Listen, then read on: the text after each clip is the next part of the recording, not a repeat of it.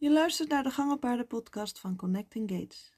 Mijn naam is Temba Barrel en in deze aflevering gaan we het hebben over de natuurlijke houding bij gangenpaarden.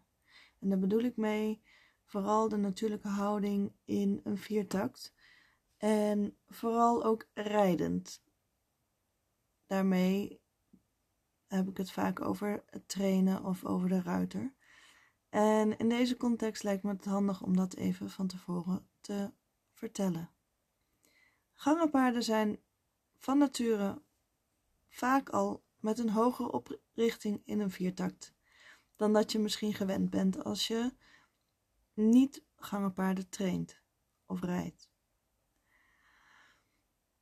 Een goed gereden viertakt moet een goede rug, buik en bilgebruik hebben.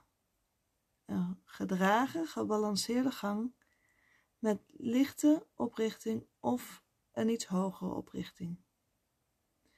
Voor mij is het heel belangrijk dat we niet de paarden gaan trekken en gaan forceren, maar ik wil graag een ondersteunende rol als ruiter en niet een geforceerde rol. Dat betekent dat ik niet dwing om ze in een bepaalde houding te houden. Ik vraag het ze. Ik vraag om met mij mee op zoek te gaan. Geen enkel paard is hetzelfde.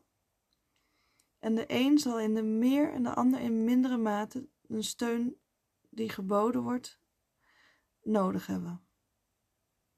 Dat maakt ook dat het beeld vaak heel erg anders wordt dan wanneer je het paard juist wel gaat forceren.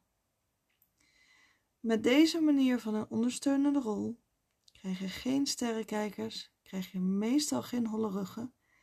Hierbij trek je niet het paard omhoog, maar ook de andere kant is, ga je niet het paard met de neus over de grond laten lopen. Je geeft wel wat het paard nodig heeft op deze manier. Maar dat is dus door zoeken en door proberen en door samen met je paard te kijken waar dat het kan, naartoe kan gaan. Of het heel hoog is, of dat je dan wat lager kan vragen, kan proberen. Of dat je juist vanuit een lage houding misschien ietsjes hoger, dat het iets nodig is om hoger te komen. Ligt er maar net aan hoe dat het de gang gaat. En ook maar net um, of het veel meer op de voorhand loopt, juist op de achterhand, het liefst vanuit de achterhand. Maar als je net begint met het inrijden van je paard in die viertakt, dan is het vrij logisch dat in ieder geval de meeste paarden zullen altijd op hun voorhand beginnen.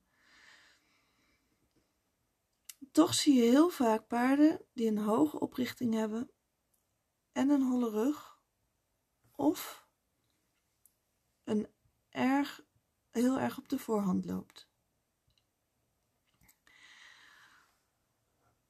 Heel vaak blijven paarden zo lopen, terwijl je als je net begint, dat je dan wel kan verwachten dat de paarden wat hoger in oprichting komen, omdat daar dan op dat moment de balans kan liggen. Het jammere vind ik zelf, is dat heel veel paarden zo, zo blijven lopen en zo getraind worden eigenlijk. Dit kan door gebrek aan kennis, kunde en soms ook wel door de bouw van het paard komen. Het kan ook zijn dat het iets is waar je nog nooit eerder over nagedacht hebt, dat het ook anders kan. Omdat het zo'n standaard beeld is dat alle gangenpaarden heel hoog met een holle rug gereden worden.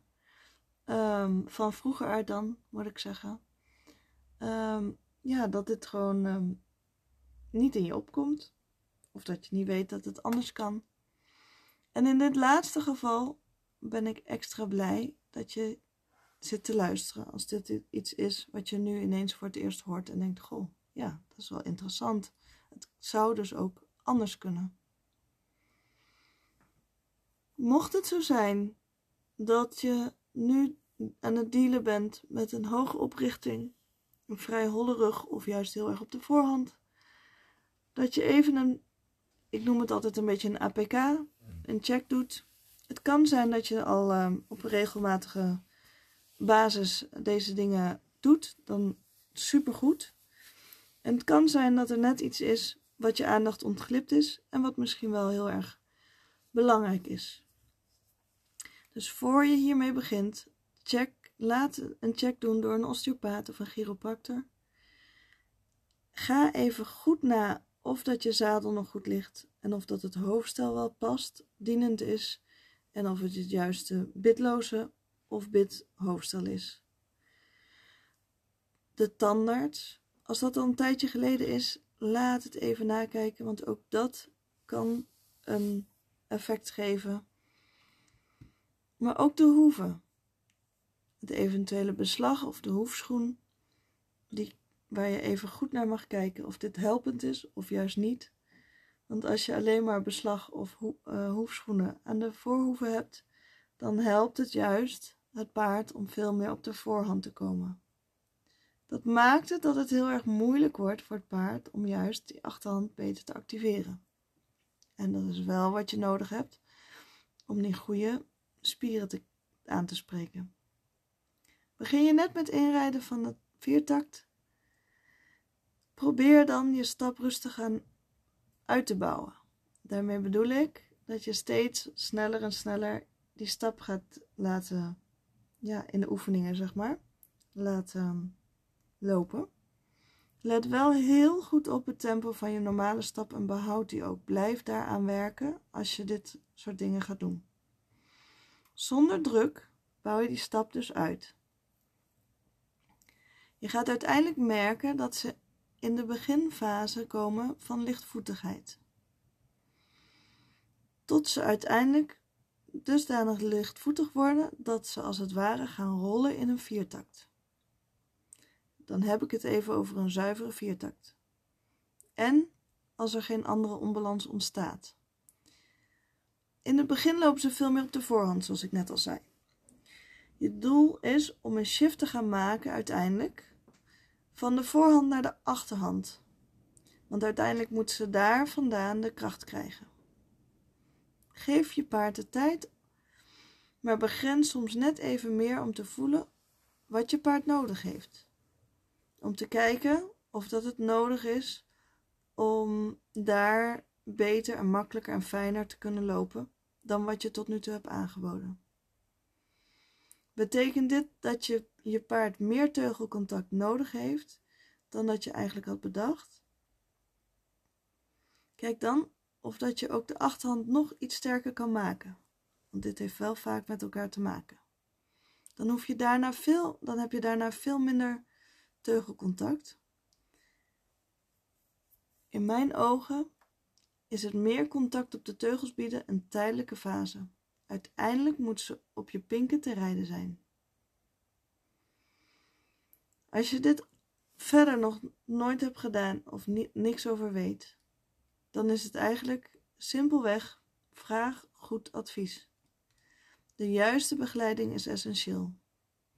Zo heb ik bij drie Mastering Gates trajecten de shifts kunnen maken in een viertakt. De twee voor het inrijden en de, uh, van de viertakt en één daarvan heb ik mogen begeleiden van zwijnenpas naar licht laterale viertakt. Voor dit paard enorm knap, omdat dit op hoge leeftijd uh, gedaan is, al in de dertig, waar ik tot nu toe zulke fantastische resultaten bij heb mogen zien, dat ze over een tijdje misschien wel helemaal zuivere viertuk laat zien. Ben je al verder in je training, dan is gymnastiseren in mijn ogen echt heel belangrijk om ook de focus op te leggen. Om het sterk maken van je paard. Daarbij ook om de ondersteuning te bieden die je paard laat zien als er onbalans is. Deze manier van trainen is geen quick fix. Ik hou daarom ook echt absoluut niet van quick fixen. Ik schat eigenlijk, schat ik je inmiddels ook al wel in, dat je de tijd neemt om je paard correct te trainen en op een natuurlijke houding te willen trainen, maar ook om meer te leren hoe je dit uiteindelijk voor elkaar krijgt. Lukt het niet zelf, dan weet je me te vinden. Heb je nog vragen, dan weet je me hopelijk ook te vinden. Voor nu rest mij nog je een hele fijne dag of nacht te wensen. Tot de volgende!